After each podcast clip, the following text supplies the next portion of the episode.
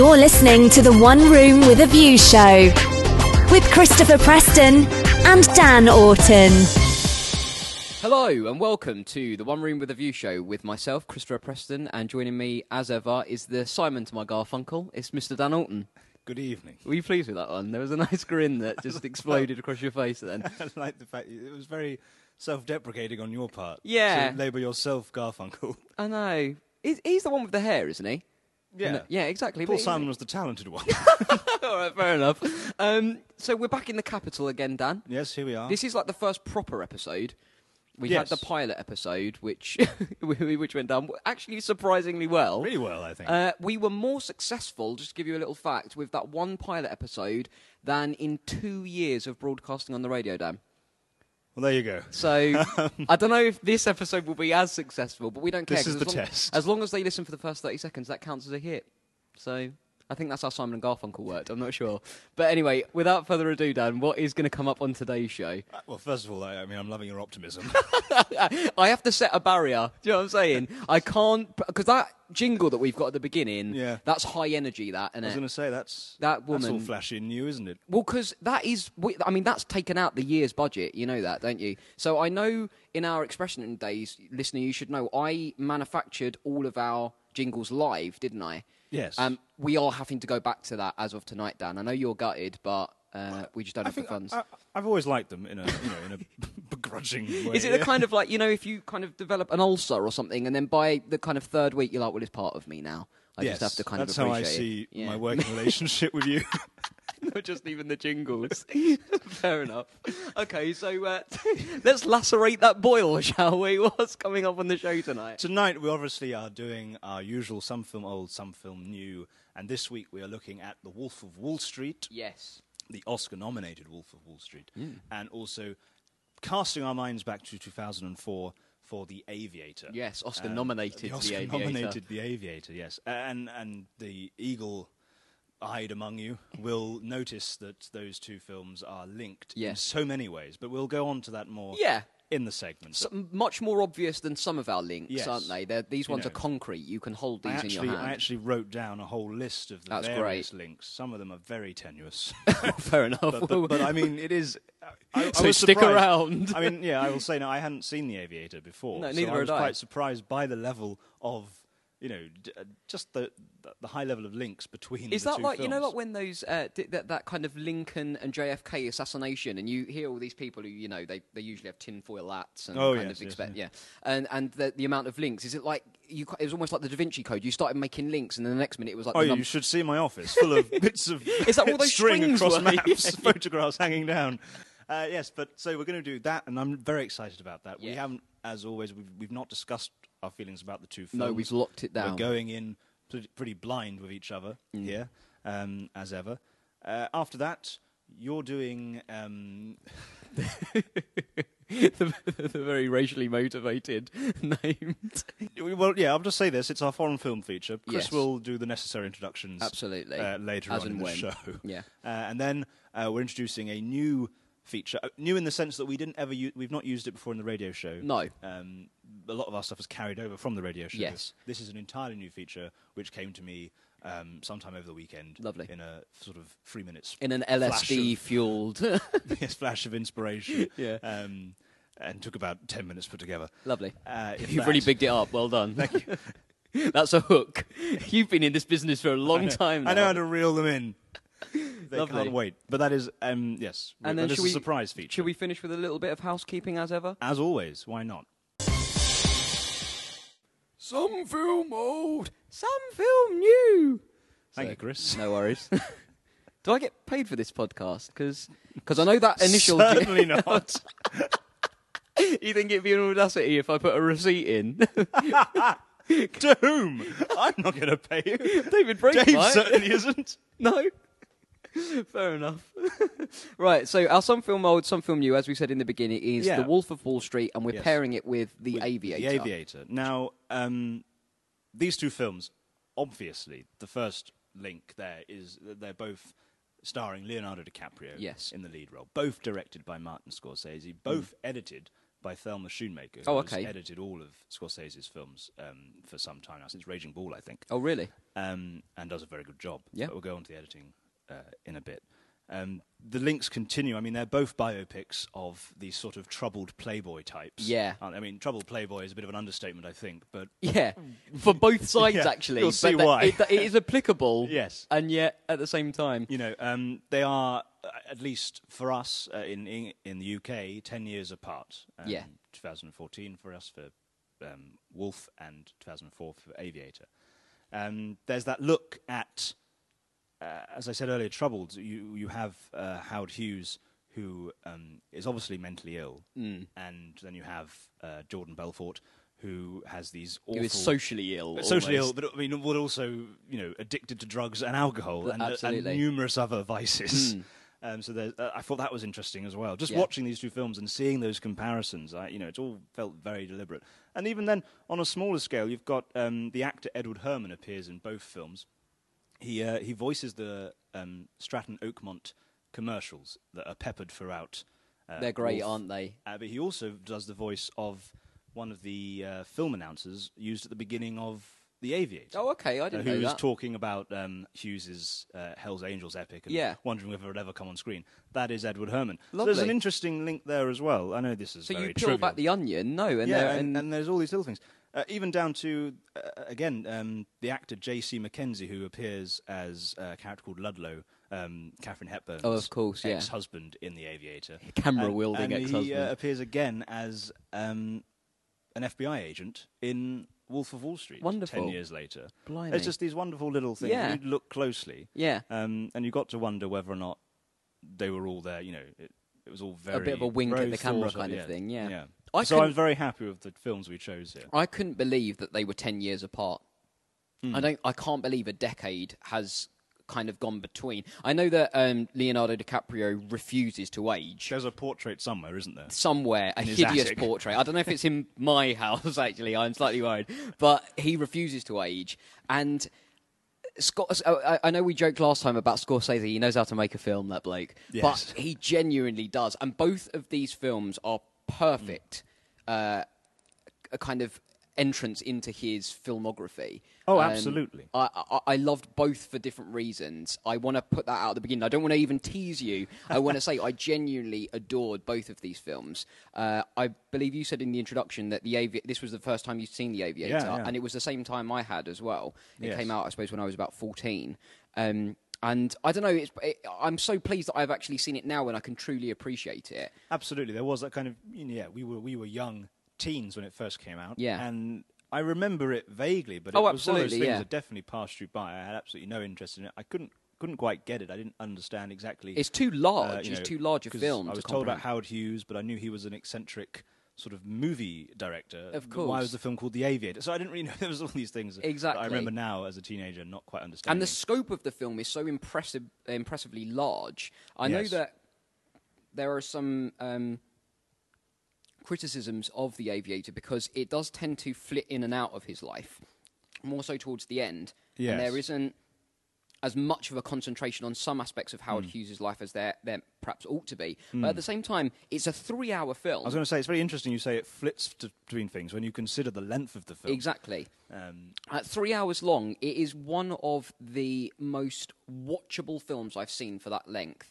Like, it could have been double its length, in my opinion, and I would have carried on watching. I mean, I won't lie, I did start watching it at midnight and finished at 3 a.m. this morning in time for this show. But if it wasn't for my sleep deprived body, I could have genuinely watched another Were you hour. not or so. aware of the length of it when you started? Uh, well, I spoke to you, didn't I? Yes. And I, I was away over the weekend, and I was like, right, I need to get the aviator sorted for uh, the One Room with the View show. Yeah. And uh, so I think I spoke to you at maybe half past eleven last night. a bit earlier, around So, that time. around that time, chucked the kettle on. I was like, right, bit of the aviator, hour and a half. I mean, when you told me on Friday that you were going to watch it on Sunday night, I didn't quite believe it would be midnight before you started That's how watching. I roll. Yeah, chucked it on at midnight. As I say, finished at three a.m. this morning. But I could have watched another two hours of the thing. I thought it was so lushly created. Hmm. The attention to detail of the uh, of of the time period because it is a, a period piece, isn't Absolutely. it? Um, I, I, I, was I, I was just in awe, in love with the with the whole the whole production. That's another thing you mentioned, the period piece. Uh, uh, to which, uh, some extent, I suppose, Wolf is as well. Yeah. Uh, you know, well, it certainly will be looked back as one, yes, I think. eventually, but you know, set in the late '80s, early '90s, Mm.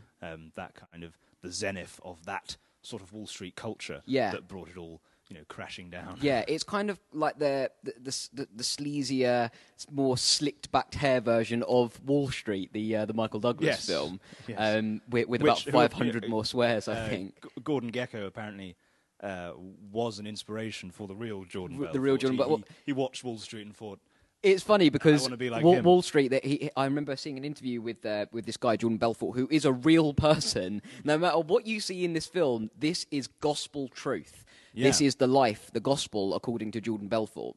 And uh, I was reading an interview with him when during promotion of the film, and he said. Um, he and all of his peers watched Wall Street, watched the famous uh, or infamous, even Yes. "greed is good" um, uh, speech, and was turned on by it. This is what they wanted in their lives, and that oozes out of the Wolf of Wall Street. You know that that, that film very Mm. I mean, much. I've written the first word of my notes here for Wolf is uh, depraved. The film is degenerate. it is you know it is a study in depravity and hedonism, isn't it? It's hedonism Um, by numbers. but I it? mean, in no way does it glorify or or glamorize that lifestyle. I think I know that's been a criticism level. I was going to say this is an argument. This is definitely a point I'd love to converse with you about because a lot of people have really hammered the or. The, the this hellish pit that Jordan Belfort digs for himself Yes, and, yeah. and luxuriates in um, is shown to be glamorous, but in no way did I feel that what I was seeing on screen, this this sinful indulgence, this this uh, this this, this you know um, gluttony of excess, I didn't want to be a part of what I saw on uh, No, on, on, no. on screen. If, I, you, if you did, you're, I was repelled by it. It was yes, it was a lot of it was very uncomfortable. yeah, and you know, if anything, what Scorsese has done and, and DiCaprio has they've crafted this. Uh, they've made a mockery of the man. of course. You know, you wonder. You've got to wonder about Belfort's sort of mental stability if he sort of signed off on this film. well, I think that it's so clever that it would appeal to his vanity, whilst at the Yes, same time. I mean, you, do wonder if yes, it does sort of his ego must you know the fact that Leonardo DiCaprio is playing him in a Exactly, and and and your the story of your life, directed by Martin Scorsese. It's the kind of thing that you talk about in university, like who would play you, Yeah. who would direct your story, and this guy gets and this guy two. gets the two, Um, the two, the A team. but they do make a complete mockery of him. It's a farce, and, isn't it? And the lifestyle, and and we should. we- They, they want us to see it and go, look, look how you know these guys are insane. This isn't something you should aspire to be. No. this you know this is this is masculinity at the worst excess. At his very worst, yeah. Um, there's a great, there was a great thing I was thinking about actually when a lot. I think a lot of criti- uh, critics have missed the point with this film. I Hmm. do think that they s- have seen it almost as a kind of entourage esque. Uh, kind of buddy like Scorsese with with a large glass of gin, talking like to DiCaprio, like, "Do you fancy an holiday? We might as well chuck it on film."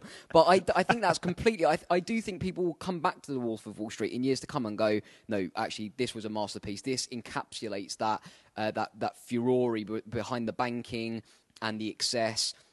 And a lot of people, um, this isn't really spoiler tele- uh, territory. Mi- minor spoilers perhaps lie ahead.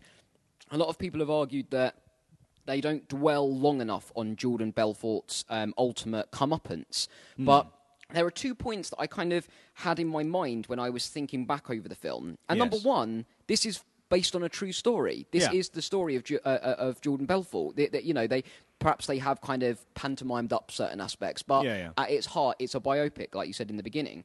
So number one, they had to stay true to his story, and at, at the end of the day, he did get off quite light. His story has been made by Martin Scorsese Yes, and Leonardo he's DiCaprio. done all right for himself. Yeah, he I mean, sold what the a- film what rights a for punishment. exactly. He sold the film rights for like a million dollars. He he uh, he's going to earn something like five or six million from from the profit. So he's done all right for himself. It wasn't going to be this Shawshank Redemption esque ending, you know. Um, number two.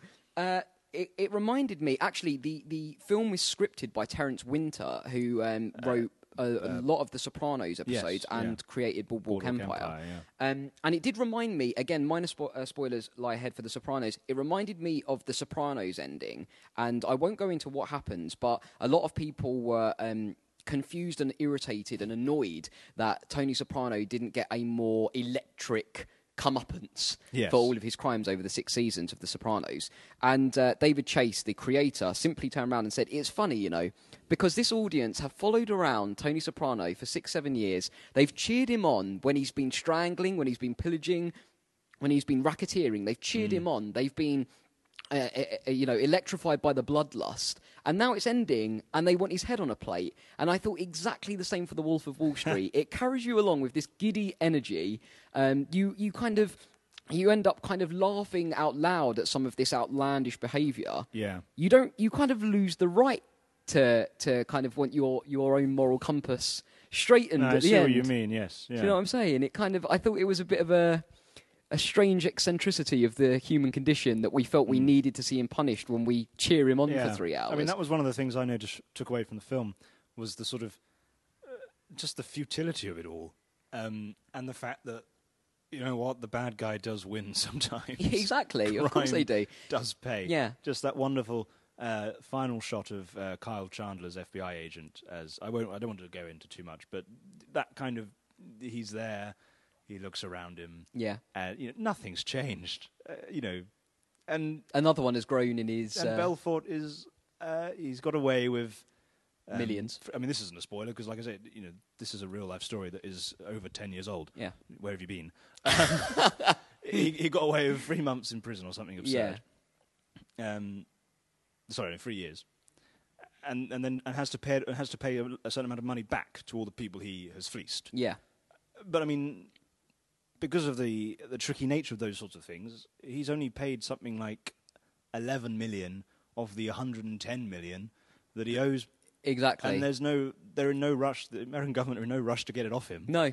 whilst he's you know still Which raking actually- it in as some actu- sort of insane mot- Which is actually speaker. quite a, uh, quite a, a strange comparison to Howard Hughes when uh, the the U.S. government there. The, the, there's, I mean, some of my favourite sequences in in The Aviator are the courtroom scenes. oh yes, with the wonderful Alan Alda. Exactly, uh, as, yeah. Uh, that, Senator that, Brewster. that DiCaprio and his sparring Mm. is, I think, really where you see Leonardo DiCaprio become a great actor. Mm. Now, you've got to think 2004 is where this was the second of um, the DiCaprio uh, Scorsese collaborations. Yes, they just done Gangs, Gangs of New York, New York, yeah, hadn't they? Yeah. two years previously, and I think this is where people started to look and go, "Wow, this guy can really act," because he he can. Like, Oh, yeah. uh, he he should have won Best Actor uh, uh, that year. Realistically, I think I looked back and I and that is an Oscar-winning performance. Yes. uh, that hi- hi- his version of Howard Hughes is, is just is a wonderful thing to watch, and he encapsulates that great twenty-two-year-old at the beginning.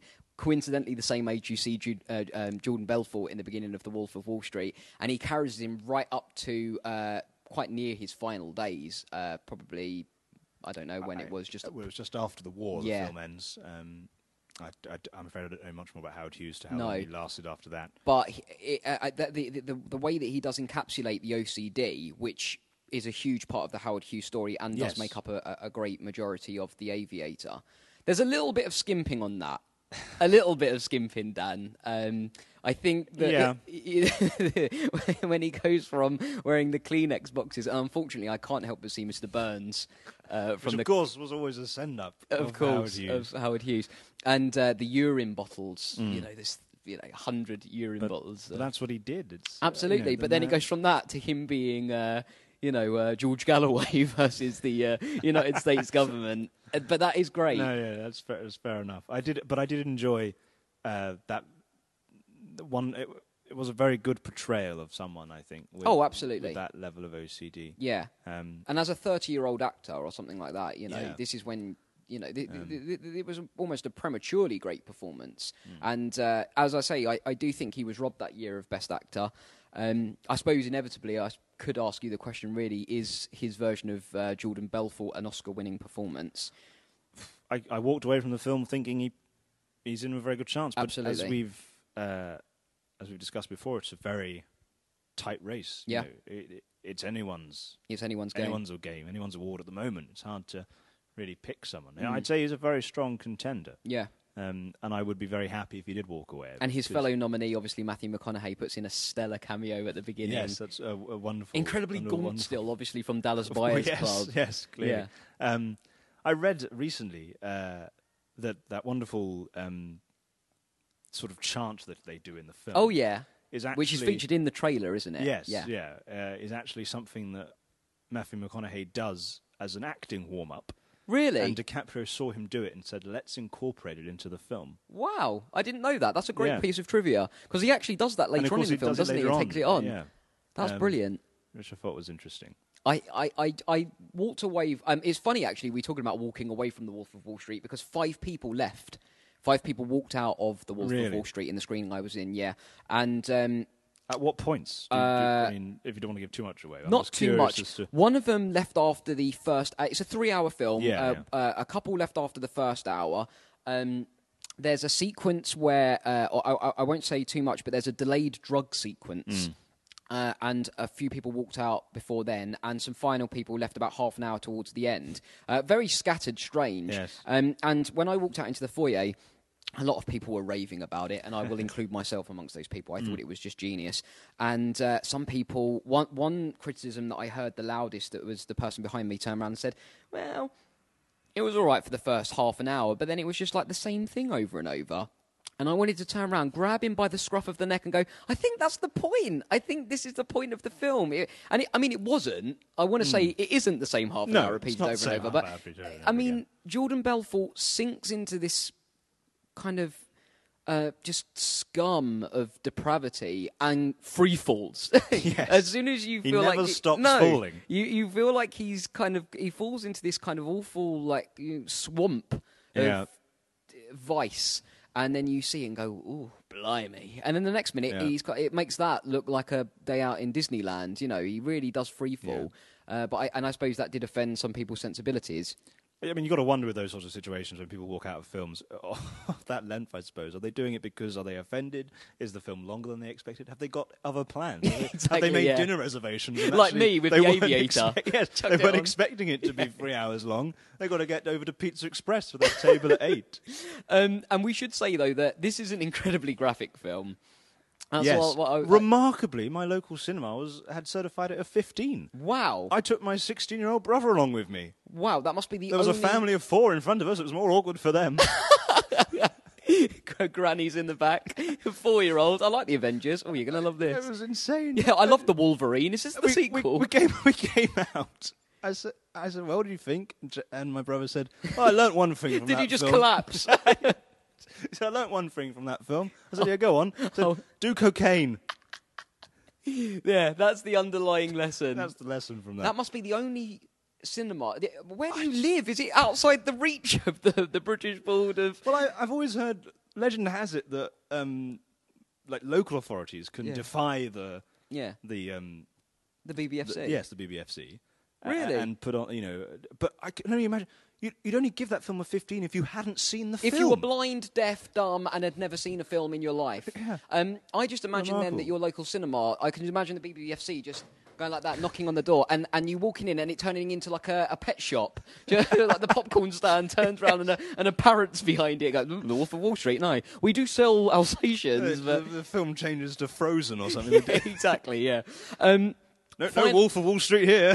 no, certainly not. Disney's latest. Uh, fi- final thoughts. Um, yes. Yeah.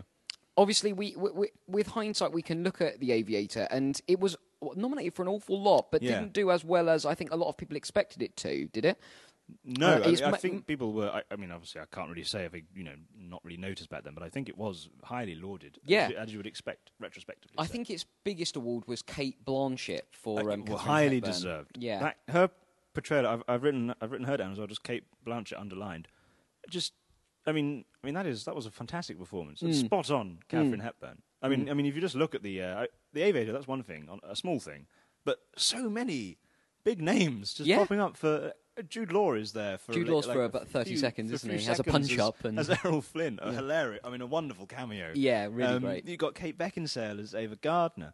Um, I mean, Alec Baldwin turns up as, as the brilliantly named Juan Trippe, who is Yeah. the, is the CEO of a of an airline. yeah the pipe smoking villain of the piece is great yeah. Um, and of course, I already mentioned uh, Alan Alda, who was nominated for Best Supporting Actor Yeah. for his portrayal as the uh, the real life uh, Owen Brewster. Hmm. Um, I mean, just uh, Ian Holm as well as a As meteorologist. the, yeah, he's great, isn't he? I was going to say, I bet Um, you were pleased to see Holm. that was that was wonderful. It's one of Um, those films. I think Avi- the Aviator, like uh, The Wolf of Wall Street, is that I think, and it's a strange thing to say of this because obviously it is a period piece. The Aviator, that is, it's one of those films that was a bit of, uh, too ahead of its time. Like it'll be, it's looked back upon as a classic now. Yeah. Um, it lost out in the majority of the awards to Million Dollar Baby, which is a great film, but I don't think it's aged as well as The Aviator. Hmm. I mean, I would have given Best Director to Martin Scorsese. Um, this was a pr- before Martin Scorsese had ever won Best Director, because obviously he went on to win Yeah, The yeah. Departed. Yeah. Uh, but I would have given it to him for the sequence where Howard Hughes is directing Hell's Angels, and you see Leonardo DiCaprio swinging out of the, oh, uh, the aeroplane. marvelous, and and looks still so good after It's 10 really years, you beautiful. know. a Um, great film. When you look at things like The Lord of the Rings, which uh, Yeah. Return of the King was 2003, Yeah. and, and some of the special effects on that Have dated, haven't have they? dated terribly, but A- the Aviator, Aviator looks wonderful. Hmm. Um, I'm glad you mentioned Scorsese's directing there. I just want to sort of touch on that briefly before Sure. we wrap this segment up. His, his wonderful attention to detail of certain things, and his sort of he has a very kind of. uh, I mean, it seems like an excellent sense of humour, but also, I mean, the man's a genius, verging on genius. For um, the Aviator, uh, the colouring of the film Yeah. was done to reflect um, what a film of that era would look if it were in colour. Is that true? So if you notice at the very beginning, a lot of the greens are very turquoise. Yeah. that's what would happen if you you tried to uh, put colour onto films that came out in the early 30s. wow, I did Um, I mean, obviously that. done with very clever post production. It wasn't course. filmed that way, but uh, but I mean, that was what a wonderful touch. That's Um, great. the editing of he knows how to make a film, Dan, does. doesn't he? the editing of Wolf, um, which I kept picking up on throughout the film, and I thought afterwards when I left, I was like, well, I'm going to say this is my criticism of it. Uh, there were so many continuity errors Mm. in the editing, little things, and I thought, how are they making these mistakes? This, you know, uh, Schoonmaker is a, a three-time Academy Award-winning editor. How is she making these daft editorial, these editing mistakes? Mm. Yeah. And then I read somewhere that actually those are all deliberate. Oh, And put in just all those things happen just after Jordan has taken drugs or is is like completely off his face drunk Yeah. that and they were all done deliberately, edited badly, made to not flow quite right. That's- that that is is And, it's genius. just, and you wouldn't notice it. because that works so well having seen the film and again don't want to spoil it but there's a whole segment where you see it run through because Yeah. jordan tells you what happened but he's high on drugs Yeah. and then you see what actually happened and it's completely in contrast to his version of events so it's basically an unreliable narrator trick I mean, he is the master, or you know, he is the king of unreliable narrators, uh, which is also wonderful. You know, again, another kind of um, something that makes this film really good. I think Yeah. that you know it is it is the unreliable narrator. Of course, it isn't going to look at all the another thing because another criticism of it is it doesn't look at all the the victims of Jordan Belfort Mm. and all the you know it's all very focused on him and the hedonism and the vices. Yeah. And and you think, well, of course it is It's because it's his story. I mean, if you read. I, I don't suppose that book is a copy of Humpty Dumpty, is it? No, exactly. the memoirs it's based on. exactly You know, I don't think there's like an open letter to Jordan Belfort at the beginning from the poor bloke who's lost No. his house or whatever. I think I mean, I tell you what, though, I'd love to read it. I am going to. I, I mean, I hate to put money in this man's pocket. No, I'm going to because Yeah. it's one of those stories that are, I, I, I, I felt like I'd been hit by a cricket bat after Yeah. I'd seen it. I thought it was just brilliant. Hmm. And the thing is, and uh, you know, we'll give the Bob ratings now, but bef- the final concluding thought I had is that these are more Martin Scorsese films, and I know that sounds like an odd thing to say, but. I, I was mildly disappointed, like by Hugo and Shutter Island and things. They Hmm. they all they all felt a bit like, um, you know, have you seen American Hustle yet? No, I still Okay, haven't. It, it, it's a great film, but it's it's one of those films where it's almost like someone's watched the Martin Scorsese film and thought I could do that. And it, and Shutter Island and Hugo are similar in that vein. I've been I've read um, them described as Martin Scorsese's side projects, and I think that's Yeah. a fair assumption. But The Wolf of Wall Street will go down in history, I think, and it will be looked back upon as one of his great pieces. It really, for. I me, mean, there's so fantastic. much that goes into it. It, t- it took Jonah Hill from Superbad and films of that ilk into you know a best a He- double. it took Jonah Hill to the point where he was saying, "I want to eat a real goldfish." Yeah, exactly. Everyone is doing such. Everything's do- everything on this set game. is is really real. Everyone's Yeah. upping the game. I don't want to be the one who lets everyone down. Exactly. Give me a real goldfish to eat. He didn't, of course. They had, they had some sort of goldfish handler on set Fair who enough. made sure he didn't swallow the thing. fresh from Blackfish. A lot of work since then. But just oh, he gets so much of it out of his actors. Yeah. Scorsese. In both And, films, in I The mean, Aviator yeah. and The Wolf of Wall And Street. just the performances are so wonderful, and it's all done as I mentioned. All those wonderful tricks with cameras and editing, and just I think we what we say. Wonderful layers. Watch them both. I'll just watch them both. The Wolf if of you Wall can, Street- watch them on on the same weekend. Yes, you'll just see. you'll get a lot out of them, especially after Dan's uh, comparisons there. Yeah. But Wolf of Wall Street is out cinema uh, wide now, Yeah. um, and The The Aviator, is on is Netflix, on, on? Netflix. Yes. So Dan, put us out of our misery. Should we go? What should we give first? Wolf of Wall Street. Yeah, yeah. Wolf of Wall Street. I'm going to give it a clear, a well-deserved, a stonking five. Bob Dan. I think I'm going to have to go with you on that. Are you one. coming I with mean, me? it has its. It has. There are minor faults. Yeah. I wa- looked Are we watch- skipping hand looked- in hand? I looked at my watch a couple of times, but Yeah. in no way should that detract from all five Bob. You know, I No can't. way. I can't knock a Bob off because Certainly not. I got a bit restless. No. Um, the, you know, the cinema was hot. Lots Detractors lots of screw confounding variables. but uh, just a master, just a, a genius example of filmmaking all Mm. round. Yeah, and yeah, everything Um, perfect. and yeah. Aviator, I'll let you. Um, Um, Aviator didn't wow me as much as as Wolf did, and I think in the same way, I don't think it had as much of an emotional yeah, punch to the to the gut as as Wolf did. Um, but I mean, a, a, an incredible biopic of of this uh, in, very interesting man. Yeah. uh, you know, a fascinating um, study into this into this human and uh, the human condition in itself, isn't it? yes, yeah. Um, and again, as Scorsese has shown himself now, incredibly thorough. you know, the man is very thorough? Yeah. uh, with his storytelling, and and and he's looking at these these characters.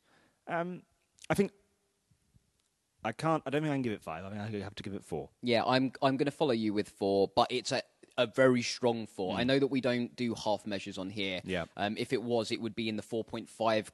You know, closer to five than four, but yeah, for the same reasons. Especially because, as much as we've enjoyed our superlatives and everything in in discussing this film, there, there, there does seem a little bit of, um, even despite its length, there is a little bit of touching on certain things um, without grasping hold of the nettle. I think. Yes, uh, that I would have right. perhaps but again, I mean, at three hours, I, people would have then complained, "Oh, it was four, five hours long." It was thorough, Mm. Yeah. but it was long. But yeah, I'll, I'll, I'll join you there, Dan. So, um, so, so four joint fours for Aviator, five out of Yeah. five for The Wolf of Wall Street. We agree. I think that's. Uh, Go and it's see been them a while since we've agreed across the board. the first and last films. time. Yes, well, we shall see. But g- yes, I urge you to see them. yes, do so now. We don't know what you're saying, but it looks bloody good. Yes. Um, that's our foreign film feature. They, um, as you see, get- if that gets through the iTunes censorship guidelines, they're not doing their job properly. That's all I'll say. But we're looking at the hunt, Dan. Yes. So It- can you? I've not seen it. No, it's a Danish film, and um, the it, I think it might be Jagten in Danish. I'm not going to use that too much. That title. I'm going to refer to it by the Hunt because, as I feel like I've already you know, racially abused pretty much everyone who doesn't speak English. I don't really want to start kind of you know massacring their languages. So I'll refer to it as the Hunt. It came That's the sound of 80 people pressing stop on iTunes. yeah, you can just see that when they put it into trash. Yeah, um, rightly so. Uh, but yeah, The Hunt. Good reason. Uh, it came out in 2012, Dan. But the reason I wanted to speak to you, uh, you and the listener, if they're still around, if not just you, uh, is that it's been nominated for an Oscar this year.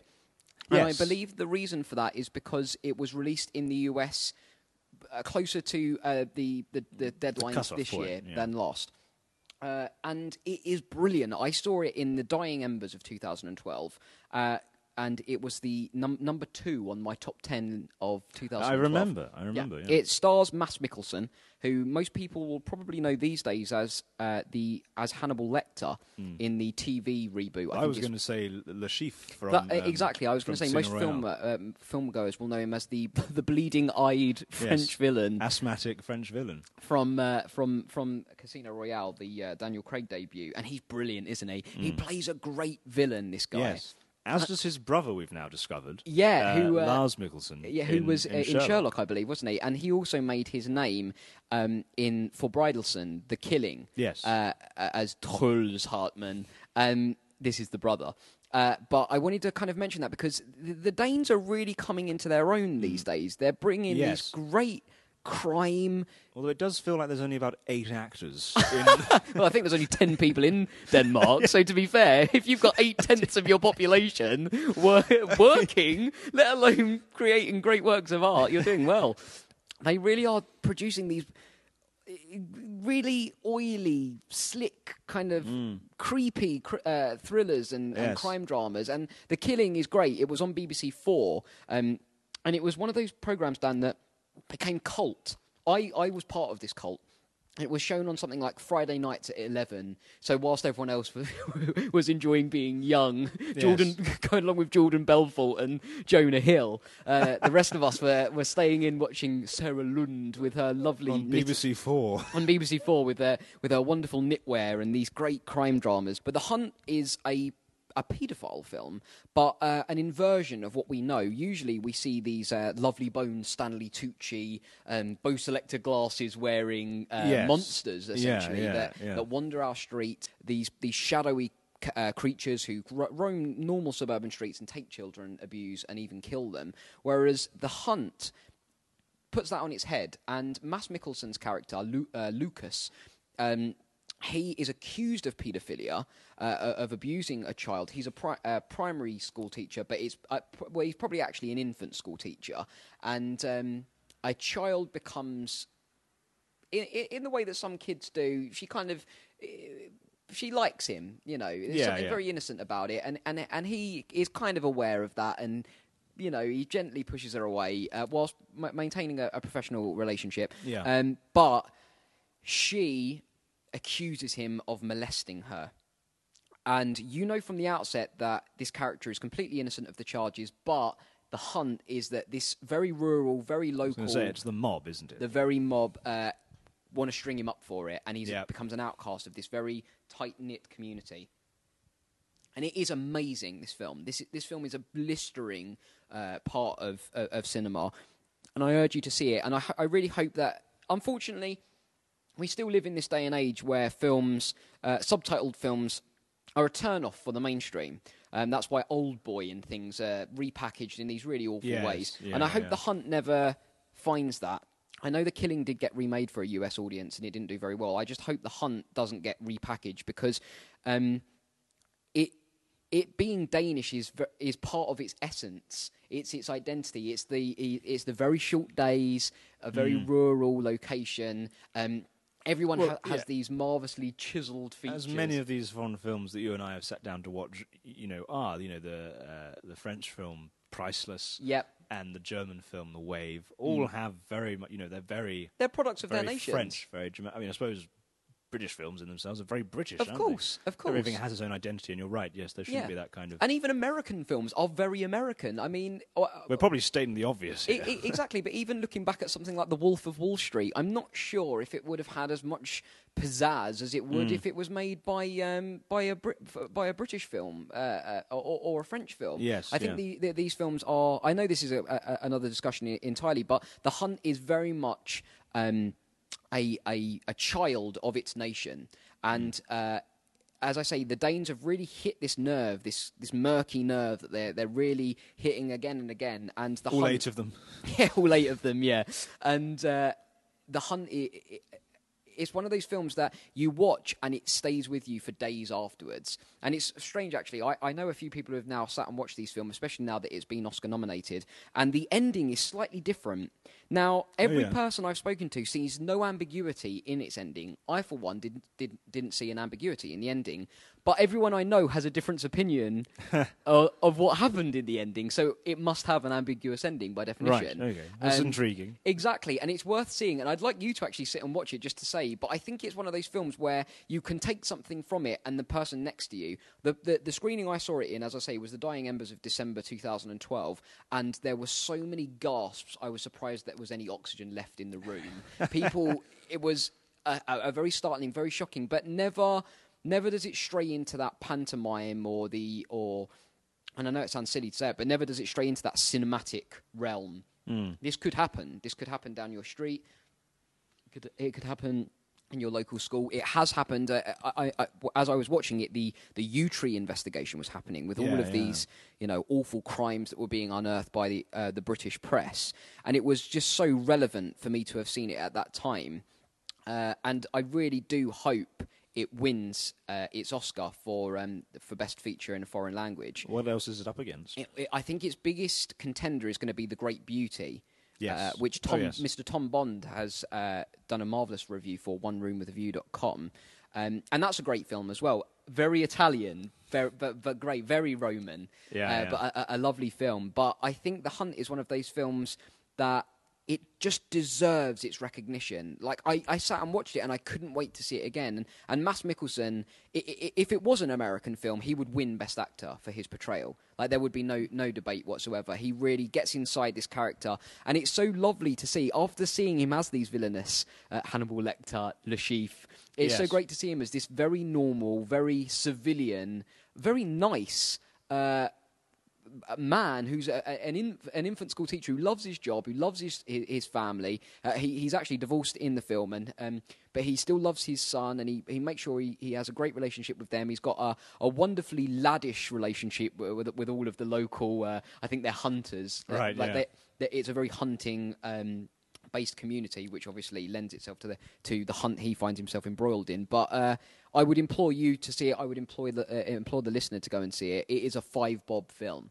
Absolutely. Okay, where, where where can we get our hands on? It's on Netflix at the moment. It is Marvellous. on Ne- Netflix UK have it, and uh, I believe it's being sold to co- uh, to use your expression, Dan. It's being sold for pennies at the moment. It's Hmm. been a, it's been around. What's the great thing about it is that these films very much. Um, enjoy uh, a, a, a, a, a viewership because of the Oscars, but because the Hunt came out and it's Danish, they can't give them away. So uh, if you if, if you want to own the film, you can pick it up on Amazon for very very Yeah, you know yeah. pocket change. But um, it is on Netflix, ready to stream.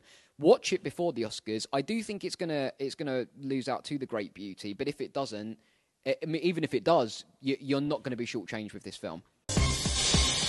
You're still with us, myself, Christopher, and over here, Dan, and you're going to take this segment, Dan. This is Yes. brand spanking new. Yes, this is something, as I mentioned earlier in the show, that I, I thought of, and I thought maybe it would be would be something fun, but I've Yeah. not told you a damn thing about it. not one thing, no. This this has not been okayed, should I say? no one knows I'm doing this. This could all fall flat, and you'll never see it again. You're so proud But- of it, though. You're so proud. I was saying, I was expecting because Dan really works hard on these things, and I, you know, I mean, it only goes to show. I rolled in here with a note, a, no- a blank notepad and a pen, thinking I was brilliant, and I saw Dan. He had all of these notes. I was saying, the next time I expect to see him with Kleenex boxes tied to his feet, just his own just, urine just everywhere. call me the Howard Hughes of the podcasting world.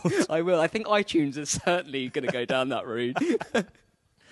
Um, no, so this feature is, uh, but basically, uh, last weekend I started flicking through Netflix. yeah. and I made a list of everything on there that I'd like to watch. Oh, brilliant. Films that perhaps are a little obscure, a little bit indie, that you know didn't get huge, wide releases. That fi- things I may have missed from a few years ago that are now available to watch. I don't have to worry about buying the DVD. Yeah. Also, um, the occasional television show as well, because Netflix is very good. They're great. for those sorts of things. Um, anyway, so I thought, well, I should include this in the podcast. I mean, let's let's. We've got we- 15 we minutes talk- to fill. if we talk about Netflix enough, we say, oh, if you want to watch something, it's probably on Netflix. Still available to hire. So here I am introducing the very first of uh, NetPix. Oh, do you know what? I, I- we're recording this via camera, and I might put your little expression on the podcast. It was brilliant. It was like a three-year-old. You know when they come back from a creche and they've made you like an ashtray or something out of know, a crisp packet, and they're so pleased. it was That took me all of two minutes to think up. really two With- minutes. pics with- with you a- wasted two minutes of your life. With, with, Pix with an X. Oh, okay, okay. the layers, Chris. the layers. Genius! You've saved it. So have you got a jingle, or is it just that very That's just me saying NetPix. Oh, okay then. Sure. got- I haven't got That's going to run and run. But anyway, but I. thought- but starting us off, kicking us off, I've, I, um, it's something I've been watching. Um, it's a TV show, not a film. Okay. Thought, uh, but I, I, I saw this TV show's on. We're there. not prejudiced here, Dan. No. Uh, Despite our racially motivated jingles. Um, but uh, yeah, I thought I'd mix it up a bit with a television Yeah. show. The television show, all seven seasons are now on Netflix. Wow. They used to only have the first three. Now they've got all seven, which is fantastic news Perfect. for fans of this show. Um, this particular show was uh, rated number two, I think, in Empire's 50 greatest television shows. I think I know what you're going to say what it is now, Dan. And was uh, created by, um, you know, man of the moment, Joss Whedon. yes. This is, of course, Buffy the Vampire Slayer Perfect. which uh, I'm so glad to be able to revisit, thanks to Netflix. Um, you know, and as I say, all seven seasons, Yeah. all you know, available s- s- straight away. Yeah. Um, so yes, I thought, yeah. So my my first net picks, net picks number one. I mean, of- that's of that's a real podcast. gauntlet you've thrown down there. One of the best TV shows of Yeah. all time. I mean, TV changing. You know, it, it changed. I think the face of television, And it's still as Um, relevant today. We're watching things like The Hunger Games. Is uh, you know, you can't help but feel there's a little bit of Buffy Yeah. Summers in Katniss Everdeen. I mean, you know, uh, Whedon always says his sort of inspiration for it came from all these horror films he'd seen, where the the sort of attractive blonde teenager was always the one that got killed off first. Yeah. and he thought, you know what? I think maybe we should try and give her a better personality. Oh, give that's her- great. Give her more of a chance, Mm. and thus Buffy Summers was born. were, Um, were you a fan the first like as it came out? I remember when it was shown on BBC Two. BBC Two, yeah, around it was seven a p.m. stellar lineup. The And, you know, yeah, Simpsons, Fresh, Prince of Bel-Air. I mean, it, was- this is one of the things that just reminded me so much of my childhood. Yeah. Um, so again, thank you, Netflix. Absolutely. And if you're like me, I missed it. I completely. Yeah. my- one of my close friends at school used to rabbit on about it day and Yeah. night, and I think that turned me off a little bit. And so I started watching them two years ago, and they are genius. Yes. They are I brilliant. mean, it's just like you say, still relevant and still. I mean, the writing is So fantastic, funny, so, funny. so witty. Mm. Um, uh, you know, the act, the characters are wonderful. I mean, you know, Anthony Stewart Head Giles. Giles is just amazing. Um, you know, he just he's perfect as that kind of fussy, uh, you know, library English librarian type. Um, you know, Alyson Hannigan, brilliant as as the awkward teenager Willow. Yeah. Uh, Nicholas Brendon, who, who sadly hasn't done as much acting work as perhaps he should have done since Buffy finished. Hmm. Um, in fact, I believe Alyson Hannigan's the only one who hasn't sort of had seen her career take a bit of a dive since Buffy ended. I mean, Yeah. these these actors will always be the Scooby Gang. you know, measured against their performances in Buffy. It's always funny because I always thought um, Z- uh, Xander, he was always like a kind of a child of Jim Carrey almost. Hmm. He's got a very cariness ar- about him. yes, he's got. I, I think he was. I think Brendon has always said in interviews that he was based most on Whedon. Like uh, when Joss Whedon was writing the Oh, wow. and stuff, he's like that. You know, that is that was him in his Yeah, school days. channeling him in. channeling him with the you know with the the, the dry remarks and the you know the, the hopelessness with Yeah. with the opposite sex and so on. Um, but That's yeah, all changed right. since the Avengers. he can pick them out now, can't he? Um, but I mean, just It's still, it, it never. What I loved about watching Buffy uh, the Vampire Slayer is it never rested on its laurels. Like it, you, you mentioned, then one of its kind of hallmarks is its zippy, Yes, uh, you yeah. know, tangy dialogue. And yet, as soon as Joss Whedon found out that people saw it as something that was resting on that witty dialogue and the chat between the friends, he he created the episode Hush, which is actually an episode that is has no dialogue in it, yeah. I mean, I mean, this is a and show that is one of the best episodes of the entire series. It's series. a show which people sort of say the uh, uh, people cite the musical episode as a kind of moment where it went a bit downhill. Yeah. but the musical episode was something Whedon has always wanted to do. Uh, you know, so the the show was never jumping the shark at that point. It was it was all part of the No, grand exactly plan. for the whole for every And, you know, series has kind of a wacky and episode. it works. Yeah, it's You great. know, even when you, even when you say, think the show is maybe at its at, at going through a trough, it's still It's uh, still it's still wonderful television. And as I say, yes, it was something I watched on and off as a kid. Back when they aired it on BBC Two, I don't know exactly when they did that. Mm. Um, I think obviously been they were they were a few years behind. I mean, it started in '97, and it def- I definitely wasn't watching it when I was six years old. Certainly not. Um, I think it maybe it came around the early noughties on the BBC. Uh, So what you're But- saying is go, go, go get get get in your bedroom, sit in your underpants, and watch you know eight days worth of Buffy the Vampire Slayer. that's what, that's if that's your thing. I mean, you can watch it at a more reasonable rate if you prefer. But I mean, I, yes, I have been able to in the last few weeks devour all of season one. I'm steadily making my way through season two. Yeah. and you know, th- th- there's no end in sight. I'm not going to stop oh, watching. certainly it. not. Um, it's just so wonderful to be able to uh, to watch it again. And As I say, uh, a TV show that's had so much influence, and so much influence you can still see in things like And Torchwood continue. and Doctor Who, and as you say, the Hunger Games. Yeah. Um, Well, Russell know, T Davies actually cites Buffy the Vampire Slayer as like the main reason that Doctor Mm. Yeah. Who came back. I mean, one of the Buffy, this, one of Buffy the Vampire Slayer's writers was uh, a young man called Drew Goddard, who, I mean, look where he is now. Exactly. Look what he's written over the past few years. Yeah. I mean, it's just, and of course, and Joss Whedon has gone from that. Yeah, he- he's done all right for himself, He's, Dan. he's all right. I think he's directed some small indie Small indie film. superheroes somewhere down the line. Robert Downey, Yeah, someone. something or other. Yeah. Which may or may not have a sequel. Yeah. Um, if it performs all right. I think it'll do all right. Made all Dan. it did all right It's at the all box right. office, It's still in the news. Um, so yeah, I, I just thought.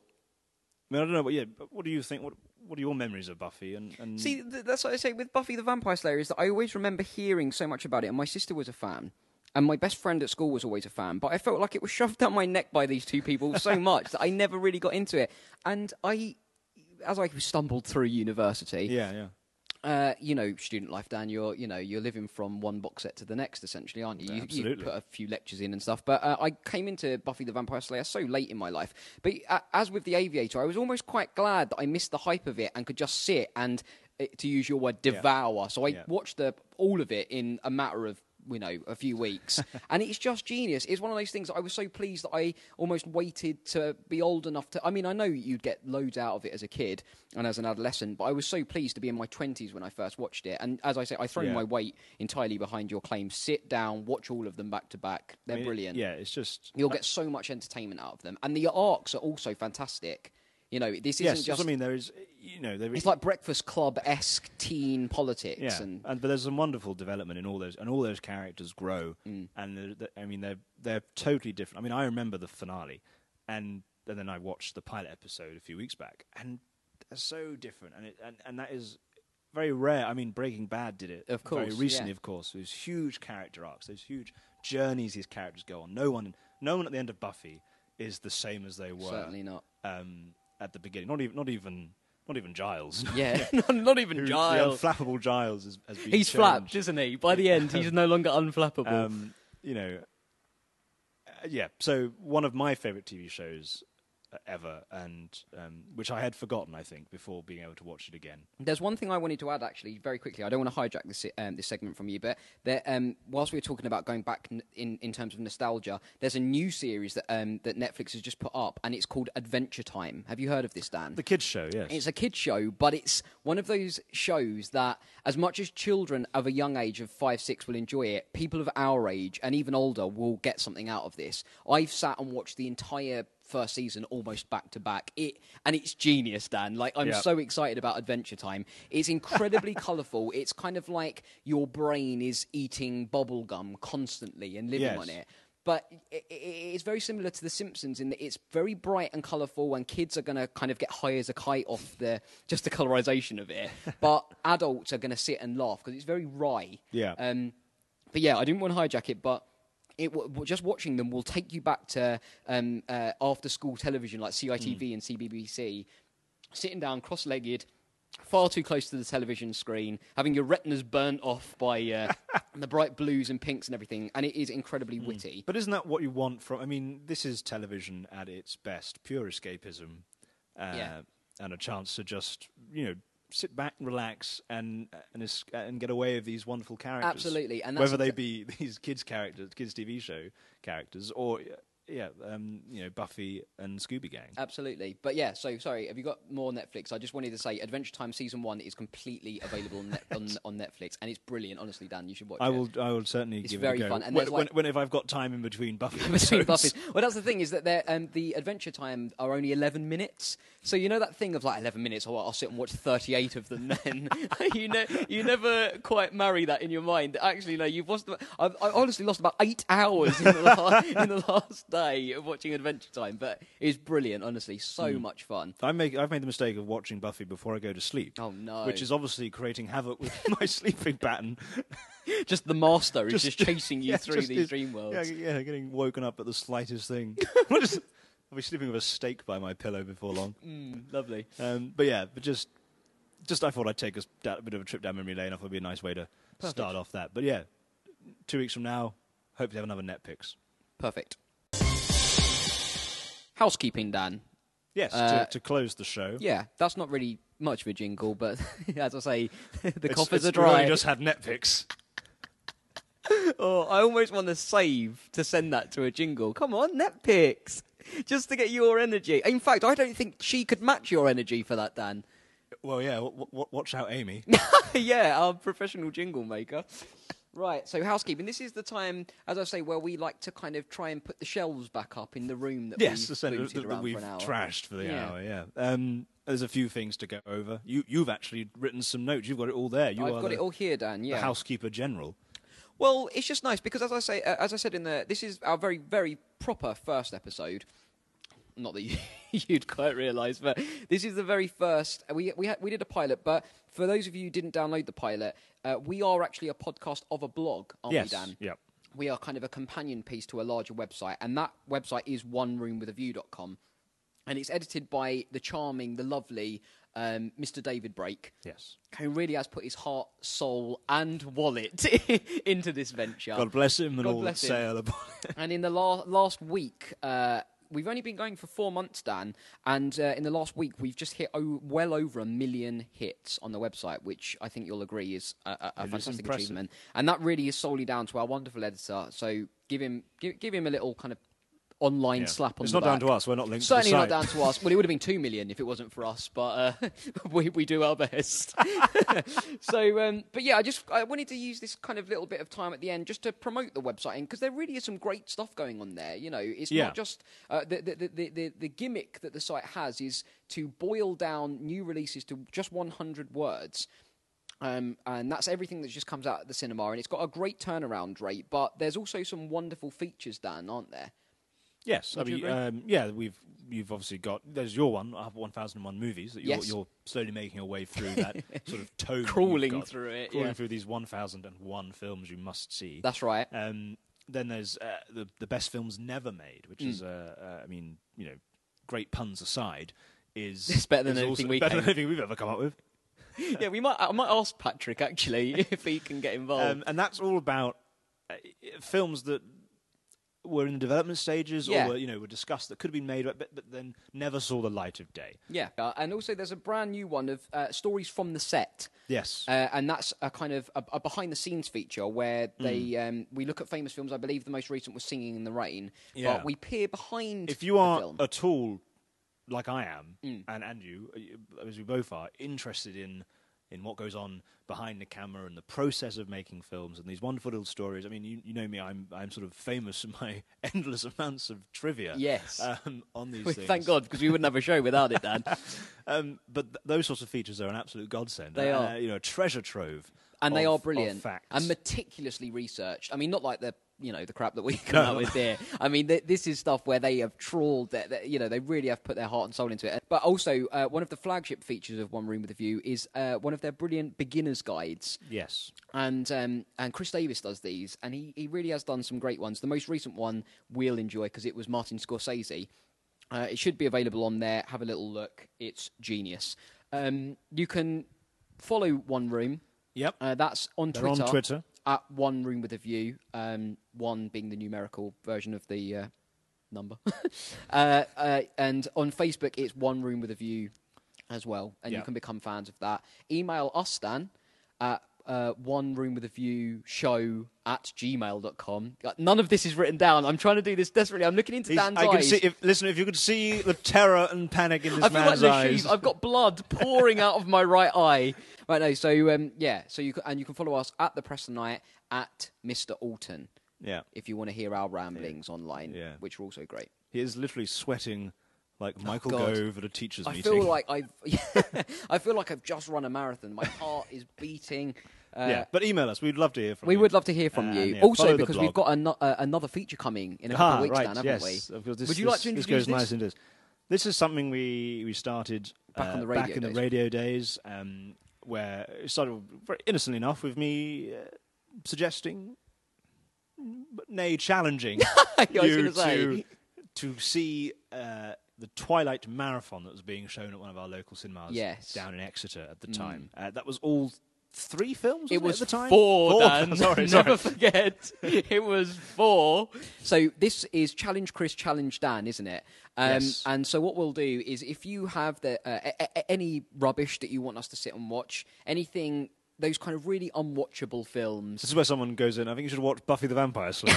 exactly, and we go mental. Load of tripe. But uh, yeah, exactly. I, our shows don't count. Listening back to them.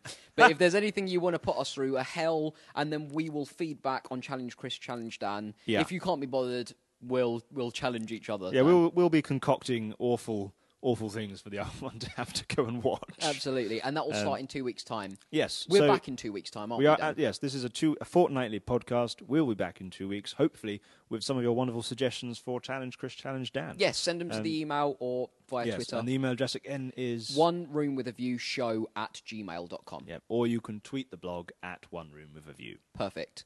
Uh, I think that's it, Dan. I've enjoyed myself with That's- you. I certainly have. It's been a wonderful evening. Okay, well, until the next time then. Cheerio. You're listening to the One Room with a View show with Christopher Preston and Dan Orton.